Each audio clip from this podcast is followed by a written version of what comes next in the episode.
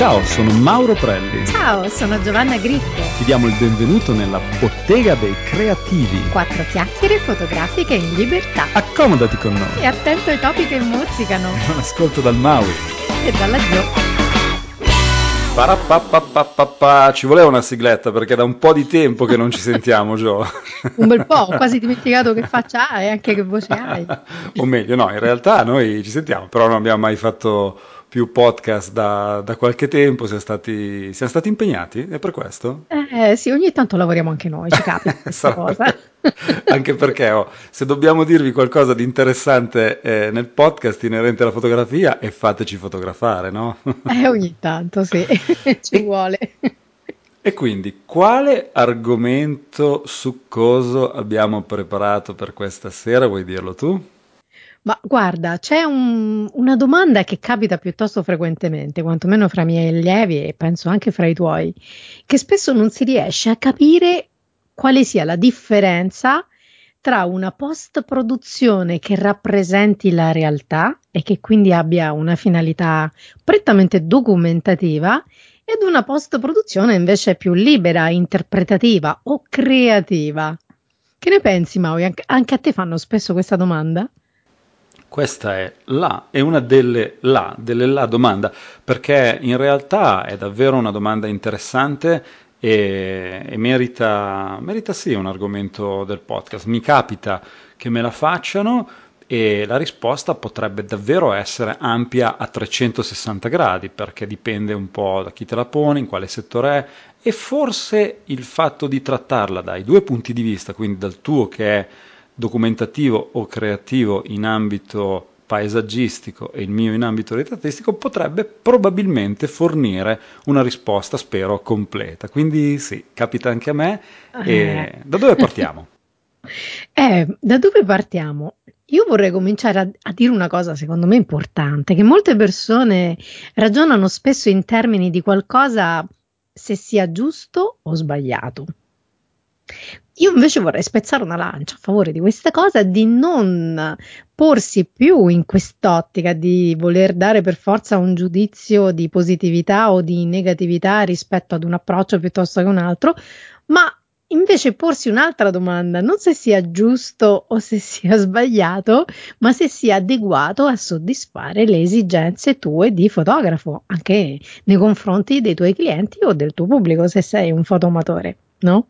Credo tu abbia ragione, questa è la prima domanda che bisognerebbe porsi, perché per quale motivo stai facendo questa foto, la fai per te, la fai per un cliente, quali sono le esigenze, e solo dopo chiarire se il tuo fine deve essere documentativo o deve essere creativo. Diciamo che l'approccio sbagliato potrebbe invece essere: faccio una foto e poi dopo decido se esce documentativa o creativa. Ha un senso questo, secondo te? È un po' pericoloso non avere le idee chiare fin dall'inizio, perché spesso anche le scelte che si fanno in fase di scatto sono determinate dalla post-produzione che si ha in mente di fare dopo. Esatto, anzi, nella maggior parte dei casi la foto che esce con più carisma è una struttura, è un concetto di scatto che nasce a casa prima di uscire, è sempre meglio, cioè non uscire e trovarsi di fronte a qualcosa senza saperla gestire. E ovviamente nel momento in cui stai fotografando sai che cosa andrà a fare quella foto, dove andrà a finire e di conseguenza come andrà post prodotta. Hai detto una cosa sacrosanta, quindi il primo consiglio che vogliamo dare da questo tuo suggerimento è avere le idee chiare prima di realizzare una foto. È documentativa? Allora prenderò la strada e gli strumenti per realizzarla in questo modo. È creativa? Va a finire in un palco in cui serve una foto creativa? Allora di conseguenza dovrò adeguare la mia tecnica di scatto a questo tipo di esigenza. Forse dovremmo fare una piccola precisazione prima di andare avanti, Maui, che ne dici? Soprattutto sulla definizione di post-produzione documentativa e post-produzione creativa, perché magari noi abbiamo molto chiara la differenza, ma chi ci ascolta probabilmente no.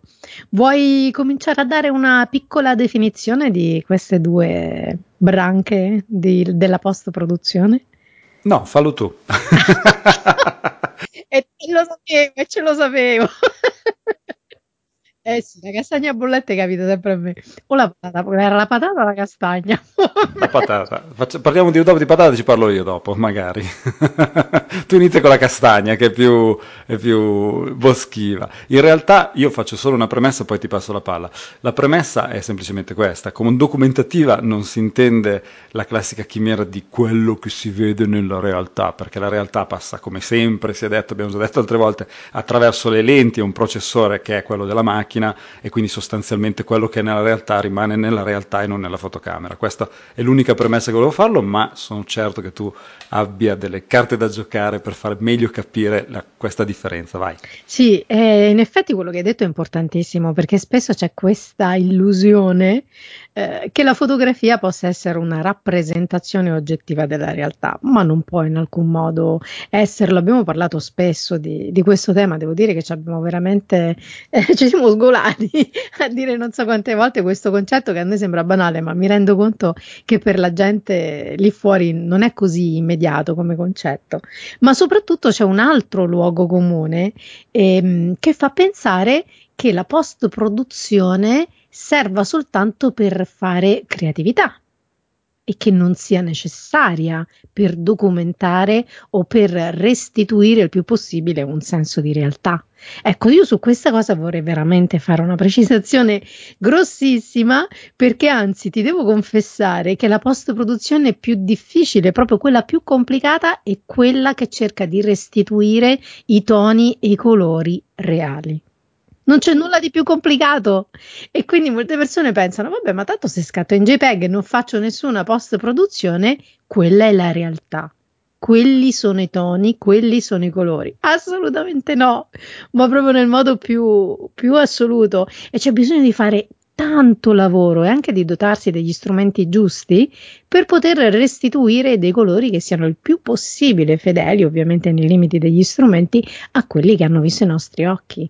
Ecco perché spesso io non mi stancherò mai di dire che fare una buona post-produzione non significa stravolgere la foto, ma serve anche affinché restituisca una parvenza oggettiva di realtà. E non so quante volte ti sia capitato, magari nelle tue fotografie, di essere in difficoltà a restituire un colore dell'incarnato che sia realistico, se il nostro fine è avere ovviamente una resa realistica della pelle. Ti sarà capitato, che non è così semplice. Mi è capitato, e come dicevamo prima nell'introduzione, dipende tutto da quello che vuoi ottenere. Ti dirò la verità, nel momento in cui io ho una esigenza dove il soggetto vuole parte già dal desiderio, oppure l'esigenza di pubblicazione è che la pelle abbia un colorito abbronzato, da quando ci sono queste grandi possibilità di gestire il RAW in maniera completa, con una gamma tonale completa, non sto a preoccuparmi più di tanto allo scatto, e quindi il vantaggio poi di metterci le mani dopo ci permette di ottenere davvero quello che si vuole.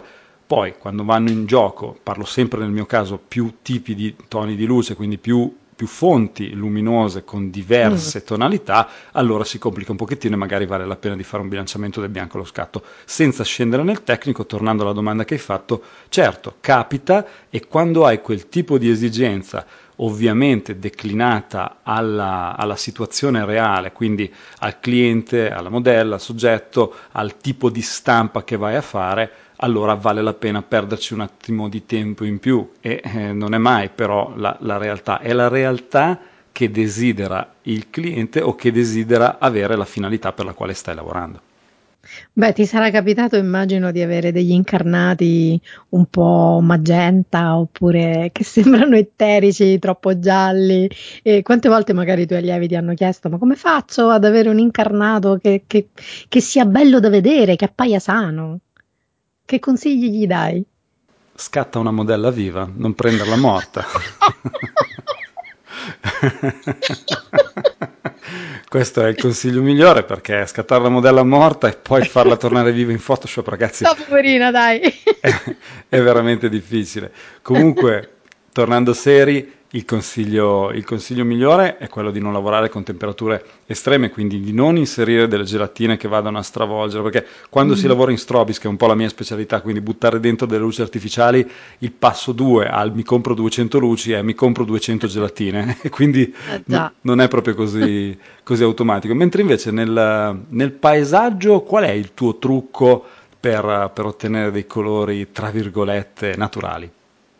Guarda, io ho un po' la vita facile, perché nel paesaggio è difficile che qualcuno ti venga a dire ma l'erba non era esattamente di quella tinta di verde, perché ovviamente dipende moltissimo dall'orario della giornata e soprattutto dal fatto che quella persona non era in quel luogo, mentre l'incarnato di un essere umano è qualcosa di noto a tutti, no?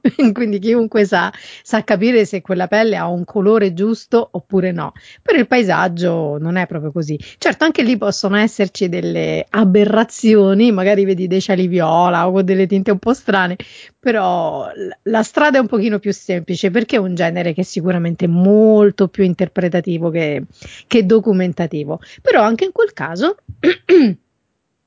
si possono scegliere due approcci distinti: un approccio più conservativo, quindi volto a documentare esattamente i toni e i colori che c'erano al momento dello scatto, e un approccio invece più creativo, dove invece vogliamo dare sfogo alla nostra personale visione, quindi come io ho immaginato nella mia testa quel particolare momento, che in verità ha scatenato in me una serie di emozioni e di sentimenti che voglio quindi riproporre anche nello scatto, grazie anche alla post-produzione.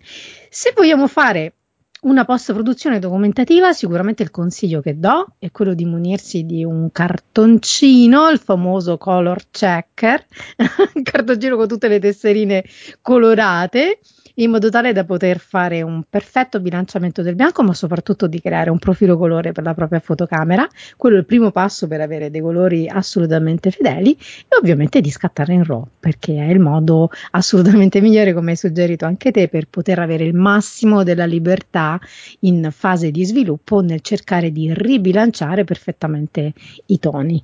Quindi entrambe le strade sono percorribili.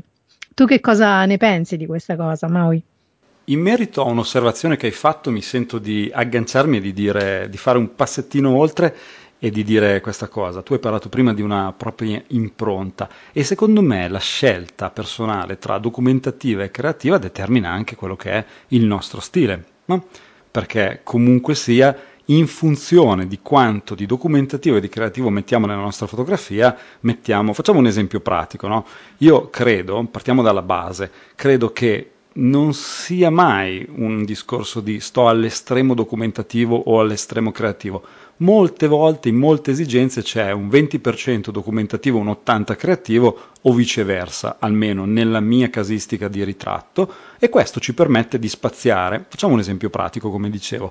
Io ho un soggetto che mi dice vorrei una bella foto, ok, però che rappresenti davvero quello che sono, quindi è chiaro che non posso stravolgere le cose in Photoshop, ma allo stesso tempo, se sei venuto da me, vuol dire che apprezzi il mio stile e quindi la mia impronta personale ce la metto. Quindi quanto documentativo e quanto creativo, documentativo quanto basta da rimanere nella realtà, quindi magari non vado giù a cannone con lo strumento fluidifica, piuttosto che non vado a mettergli la capigliatura di Greta Garbo degli anni 70 quando lei ha un modello di estetica diversa, ma allo stesso tempo mi sento libero di contrastare un po' di più i colori, di lavorare un pochettino più, come dicevi tu prima, sull'incarnato, mettendo quel po' più di abbronzatura, giocando su delle cose che non sempre, tra l'altro, si parla solo di post-produzione, ma un buon scatto alla base che poi fornisce uno strumento di post-produzione ancora più performante. Quindi il suggerimento che darei io in questo caso è, nello scegliere tra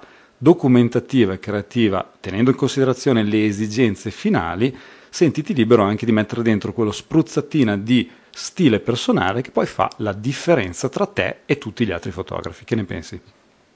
Beh, bella domanda, Maui. Io penso che ovviamente il giusto sia sempre nel mezzo, però dipende moltissimo anche dalle finalità delle nostre fotografie. Magari è il caso di fare qualche esempio per far capire meglio in quali circostanze può essere utile avere un approccio documentativo e quali invece hanno bisogno assolutamente, secondo me, di un approccio creativo. Che ne pensi?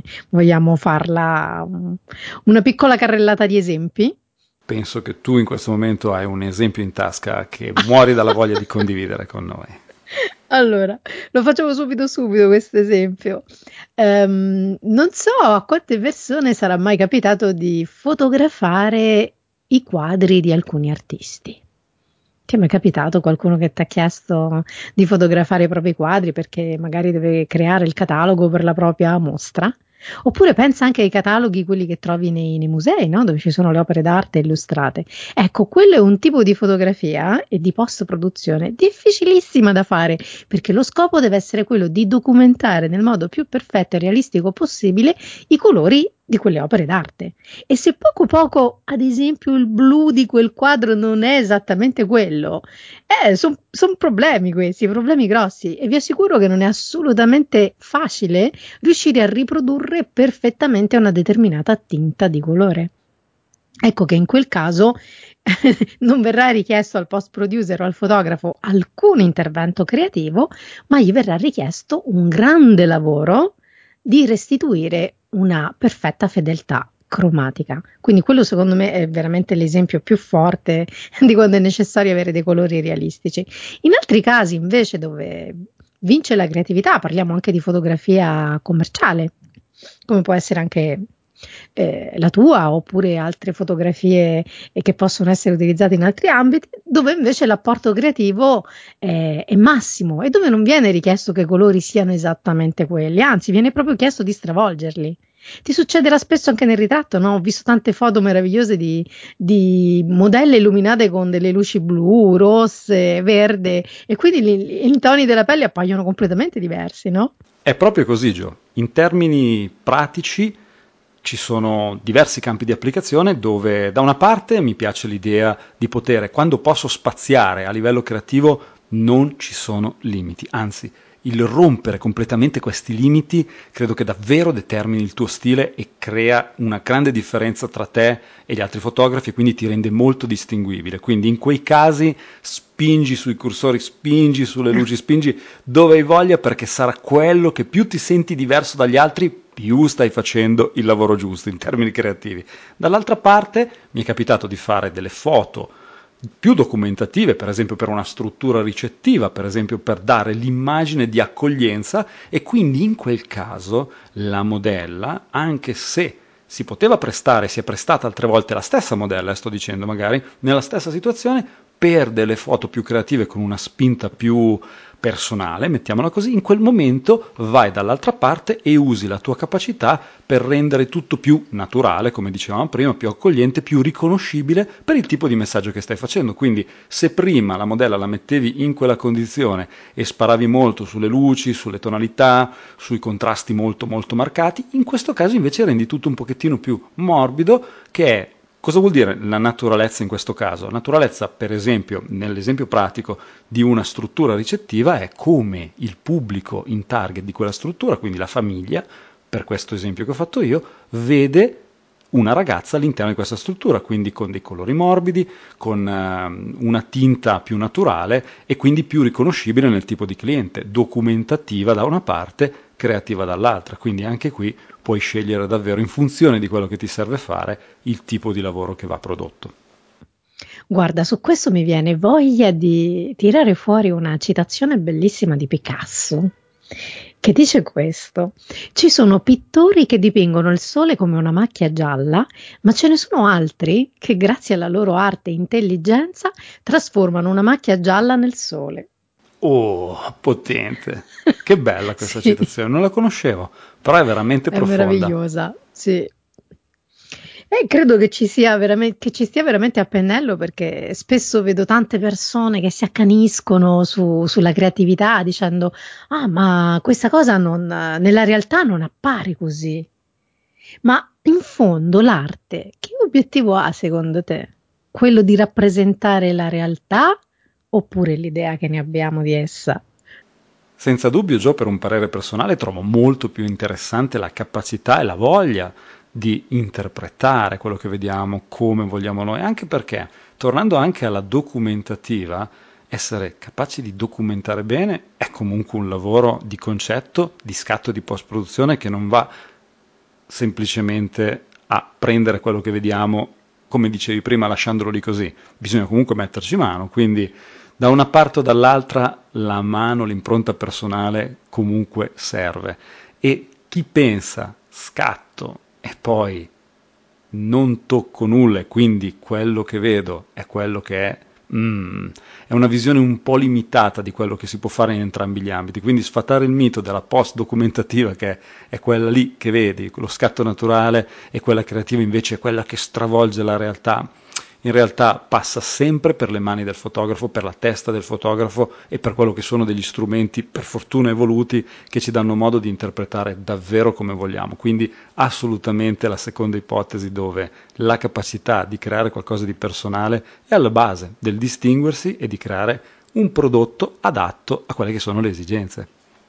Certo, e c'è un'altra cosa che mi viene in mente, che spesso mi sento dire, è che molto spesso le persone ritengono che la post-produzione serva per stravolgere le foto, ma con un'accezione negativa, pensando che possa risolvere tutte le magagne o gli errori che sono stati fatti in fase di scatto. E quindi spesso c'è questa tendenza a pensare che non importa impegnarsi molto in fase di scatto oppure di progettazione, perché tanto poi con la post-produzione metto a posto tutto. Ti capita mai che qualcuno ti dica questa perla di saggezza? A voglia! Anche clienti che arrivano con foto fatte da altri fotografi e dicono tanto sì, tu sei capace a post-produrre, quindi. Però arrivano difficilmente a capire che chi fa una buona foto definitiva, finale, è il risultato di un buon scatto con una buona post-produzione. Quindi se manca il buon scatto non può esserci una buona post-produzione che fa i miracoli. Se post-produci benissimo, cioè se fai uno scatto fatto bene e poi non sei capace di post-produrre, fai comunque una schifezza. Quindi sono due componenti che devono andare in tandem a braccetto, no? Esattamente così. Guarda, su questo tu sai che io ho un po' il sangue napoletano, no? Che in me scorre parecchia napoletanità, e c'è un detto meraviglioso napoletano che dice questo: Nustruns na diventa babà pure se ci metto un rum, che vuol dire, sottotitolato, che uno stronzetto rimane tale pure se ci metti il profumo, insomma, anche se ci metti l'aroma, sempre uno stronzetto rimane. E così, ahimè, vale anche per le fotografie. Quindi se una fotografia nasce male, nasce monca, racconta poco, non ha delle idee alla base, non importa quanta post-produzione ci metti sopra, sempre una foto debole rimane, non credi? Credo che la misura poi della post-produzione non possa essere quantificata. La post-produzione corretta è in funzione del tipo di foto che stai lavorando, quindi non c'è mai un troppo, un poco, c'è sempre una cosa adeguata sulla base del lavoro che è iniziato prima nella testa del fotografo, poi con lo scatto, e che viene ultimato in post-produzione. Quindi tutti i vari giudizi sulla quantità di post-produzione sono completamente inutili anche in questo caso. C'è una domanda che mi fanno sempre, che riguarda il concetto che hai appena espresso te, che è questo: ma quanta post-produzione c'è su questa foto? Quanto basta? Esatto, io rispondo sempre così: quella necessaria a cosa? Quella necessaria a esprimere quello che volevo comunicare. Esatto. Dipende sempre da te, da quello che vuoi trasmettere agli altri. In quel caso sei tu che decidi quanta post-produzione. Non può esistere un limite, è troppo o è troppo poco. Anche perché, se la vogliamo mettere in questi termini così relativistici, bisognerebbe avere una scala. E in funzione di cosa è troppo o troppo poco? Chi è che decide quali sono questi limiti? È impossibile, è una cosa assurda mettere questi paletti. L'unico limite è il nostro intento comunicativo. Perché se il mio intento comunicativo è dire A e con la post-produzione l'osservatore capisce B, vuol dire che la mia post-produzione è sbagliata. E torniamo sempre a capo. La prima domanda è: dove deve andare questa foto? A cosa serve? Che messaggio deve comunicare? 2 punti, decido come realizzarla. Esatto. È così. E spesso vedo che c'è questa mancanza di non porsi mai una domanda importantissima. Innanzitutto, perché hai fatto questa foto? che cosa volevi esprimere e qual è la destinazione finale di questa foto? È stata fatta per una committenza? È per un cliente? È una foto fatta per un progetto personale? Sono due cose molto diverse. Quindi la finalità, anche il genere fotografico, se vogliamo semplificare la cosa, chiedersi a quale genere fotografico appartiene potrebbe essere già un buon criterio per capire se la post-produzione applicata è sufficiente oppure no. Perché se sto facendo reportage, la post-produzione che vado a fare è molto diversa se la destinazione finale è paesaggio oppure ritratto, oppure addirittura commerciale. Sono due generi che sono all'opposto.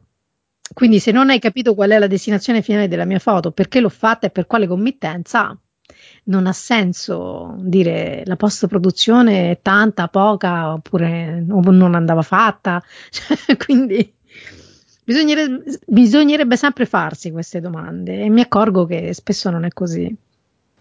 Hai detto una cosa veramente, veramente comune, io lo vedo anche nei gruppi che gestisco dove allievi oppure colleghi postano delle foto e chiedono dei consigli. Innanzitutto, per dare un consiglio devi capire, tu che dai il consiglio, qual era la finalità del fotografo. E a volte vedo questo tenore del ma io l'ho fatta così e poi allora non c'è niente di male nell'uscire e prendere la macchina fotografica, non avere nessun fine, non voglio condannare quelli che si divertono e quello che esce, però vorrei proporre questo esercizio: se la prossima volta che esci, anziché uscire così random, no? Che va bene come ispirazione, però non ti porta a fare un progetto tuo con una finalità, un capo, una coda. La prossima volta che esci, prova a darti un obiettivo, come hai detto tu, Gio, comunicare e portare a termine quel tipo di comunicazione, perché lì ti renderai davvero conto di avere il controllo completo di quello che stai producendo. Ed è bello, no? Sarebbe un po' come prendere in mano la macchina e dire vabbè, giro a zonzo e spero di trovare un posto, un luogo che mi piaccia, oppure uscire, prendere la macchina e dire voglio andare al mare perché mi piace l'idea di stare al mare oggi, e al mare ci arrivi davvero. Se invece dici voglio andare al mare ma finisci in montagna, può piacerti la montagna, però magari non era quello che volevi. Proprio quello che cercavi. Esatto. Sì. C'è sempre questa mancanza di una finalità chiara, secondo me, anche in chi scatta le proprie fotografie. Spesso le fa senza porsi davvero la domanda perché lo faccio, eppure per chi lo faccio. Eppure è molto più soddisfacente, credo lo riconosca anche tu, l'avere la consapevolezza di quello che vuoi fare. E poi ragazzi, state attenti a una cosa: quando hai di fronte una persona che ti fa una domanda, io forse adesso parlo più di esigenze del professionista, dove hai di fronte un cliente, hai di fronte, che sia poi il soggetto stesso il cliente o che sia un lavoro su commissione, in ogni caso la finalità c'è sempre. Se tu fai una pubblicità, se tu fai un ritratto personale, se tu fai qualcosa che deve comunicare, veicolare un messaggio, non puoi scattare alla cavolo così e sperare che il messaggio ci sia. Vi dico una cosa per esperienza: è molto più soddisfacente, è molto più bello quando qualcuno ti dice con questa immagine io voglio comunicare una sensazione di... Tu crei questo percorso, studi il concetto, è molto anche più divertente mettere questi ingredienti, no? Diventa qualcosa di più avanzato, di più soddisfacente, e poi la persona che hai di fronte ti dice wow, senza bisogno di una didascalia, questa foto comunica proprio quello che ti ho chiesto. È una grande soddisfazione questa, non credi? Lo è, anche perché forse è il compito più difficile di qualcuno che si esprime in maniera, chiamiamola tra virgolette, artistica, no? Ci proviamo, è proprio quello di non riprodurre il visibile, ma piuttosto di creare il visibile. Lo crei, non lo riproduci. Fantastico. Poi a volte se ti va a culo e ti esce quello che ti piace e che ti han chiesto, ben venga. Non siamo contro la fortuna e le botte di C, però avere un controllo fa tanta differenza. Lo penso anch'io. Sai, un'altra domanda che mi fanno, forse perché seguendo sia te che me, che siamo un po' di stampo creativo, una domanda viene di conseguenza: quando iniziamo a dare un imprinting alle persone, ai nostri corsi, ai nostri studenti, e poi loro vogliono proseguire autonomamente, quali sono secondo te gli stimoli che possono cercare per andare avanti con la fotografia creativa? Guarda, questa è una domanda favolosa, anche perché spesso c'è un retropensiero, credo, nei confronti di questo tipo di domanda, che è questo: spesso le persone hanno paura che per diventare più creativi debbano seguire o emulare la creatività di qualcun altro. Questo ci capita spesso come insegnanti, no? Che magari le persone che vengono a frequentare un nostro corso pensano che noi insegniamo il nostro tipo di creatività e diventare come noi. Io voglio assolutamente dire che questa cosa, innanzitutto, se qualcuno cerca di portarvi questa strada, non è un buon insegnante, a mio parere. Perché un buon insegnante non deve portare sui binari della sua creatività altre persone che quindi stanno lì in coda come un trenino che lo seguono, ma deve inventare nuovi binari di creatività lungo i quali i suoi allievi possono trovare strade e orizzonti nuovi.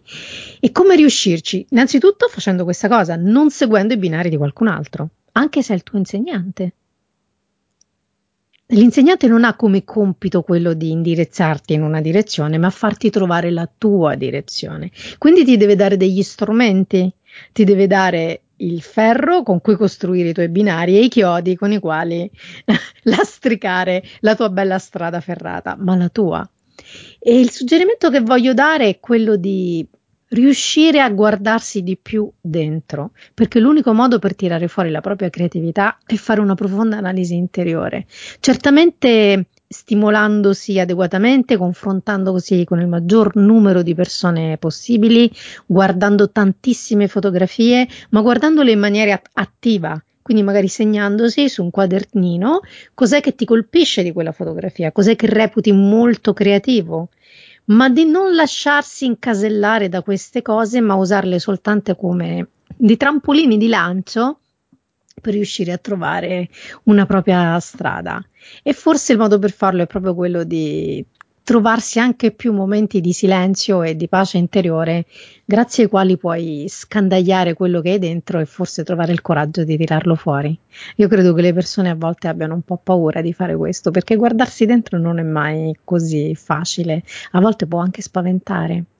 Io vorrei rassicurare le persone che se avete questa bellissima passione della fotografia, quello che trovate dentro di voi vale sempre la pena di essere tirato fuori. Che ne pensi, Maui? Penso tu abbia detto una cosa stupenda e hai fatto vibrare in me una riflessione che si può tranquillamente proiettare. Parte, questa cosa è molto bella, è un binomio che abbiamo spesso, che parte dalla tua fotografia di paesaggio e io rivedo nella fotografia di ritratto. Quando tu hai parlato di sentire come siamo noi dentro, a me veniva in mente che il modo che adoro, che ho di fotografare, un po' il mio stile, e che è il suggerimento col quale voglio chiudere io. Tu parlavi di stimolare se stessi, a me veniva in mente stimolare le persone, e il consiglio, punto di partenza, perché anche qua hai detto una cosa sacrosanta, cioè che diamo degli strumenti che poi vanno utilizzati per creare la propria figura, sì, la propria arte.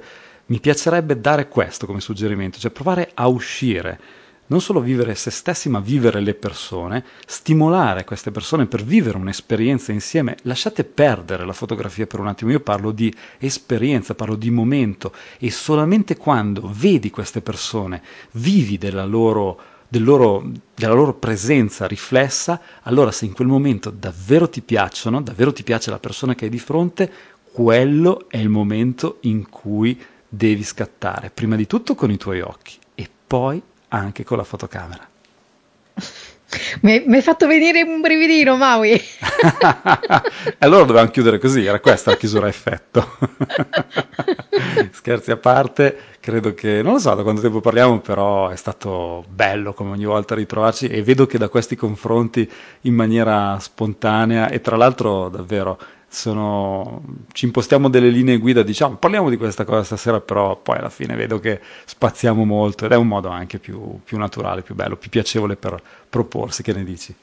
Guarda, spero che anche chi si ascolta abbia sentito un po' di quell'emozione frizzantina che ripercorre questa nostra botteguccia virtuale, che sì, dici? Io spero veramente che arrivi fino a loro, perché a me è arrivata molto stasera, devo dire che mi mancava anche, avevo molto la mancanza della nostra botteghina un po' impolverata ultimamente, perché ci siamo voluti poco, però vedo che quando ci rientriamo ritorna immediatamente luccicante la luce, sì. Tra l'altro credo che davvero arrivi questo, perché i commenti che riceviamo, di cui ringraziamo, il sito labottegadeiCreativi.it, potete lasciare commenti, potete lasciare richieste, spesso ci mandano i messaggi privati, siete un po' timidi, quindi sì, è vero, scrivete sul blog, sì, fateci delle domande perché non vediamo l'ora di leggerne un po' e di rispondervi. Il Maui sta qui tutto bello scalpitante, sì. E quindi però dicevo, quello che ci scrivete in privato fa capire che il rapporto di tranquillità con la quale abbiamo preso questa bottega, che poi, se ti ricordi, è proprio il motivo per il quale è nato. Ci sentivamo al telefono e un giorno abbiamo detto: perché non rendere pubbliche queste nostre conversazioni che sembrano interessanti non solo per noi ma anche per altri, e l'idea è nata da lì. Alla fine siamo arrivati ad avere, grazie a te che ci stai ascoltando, siamo stati più volte il podcast più ascoltato in Italia, in cima alla classifica di non solo di categoria ma di tutto. E questa cosa ci ha reso così felici da produrre ancora e produrre sempre di più, infatti siamo ancora qua. Quindi se ti piace il nostro podcast, siamo veramente felici se ci metterai una bella recensione positiva su iTunes e se andrai a visitare, magari commentando, il sito La Bottega dei Creativi. Ma io lo so qual è il segreto del tuo successo, Maui. Qual è? Sono le storielle che stai ultimamente pubblicando sulle sbassamutande, ne vogliamo parlare? Le sbassamutande magari potrebbe essere un argomento per i prossimi podcast, che lì ne avrei da parlare, su quelle ce n'è veramente tante da io dire. Scommetto che qui non vedono l'ora di leggere un'altra storiella. Com'è che si chiamano quelle storielle lì? Text story? Quelle, sì, le messaggiate dinamiche, no? Che sì, ormai qua si è creato un trend topic, la sbassamutande, è stato coniato dal Maui ormai questo termine, e chi ci si riconosce invece ha un po' la coda di paglia o la mutanda di paglia, non lo so. La mutanda di paglia è stupendo. Sì, la mutanda di paglia. Però sì, ci dobbiamo dedicare una puntata alle sbassamutande, che dici, Maui? Sì, sentiamo cosa ne pensa, se piace al pubblico volentieri, di argomenti ce ne sono fin troppi. Bene, ti ringrazio Maui e grazie anche a tutte le persone che ci seguono sempre e mi raccomando, alla prossima smutandata. Grazie a te Gio per questa rimpatriata che è stata alla dinamite come sempre, grazie a te che ci stai ascoltando e alla prossima, un abbraccione dal Maui e dalla Gio, e che la fotografia possa migliorare la tua vita. Oh yeah!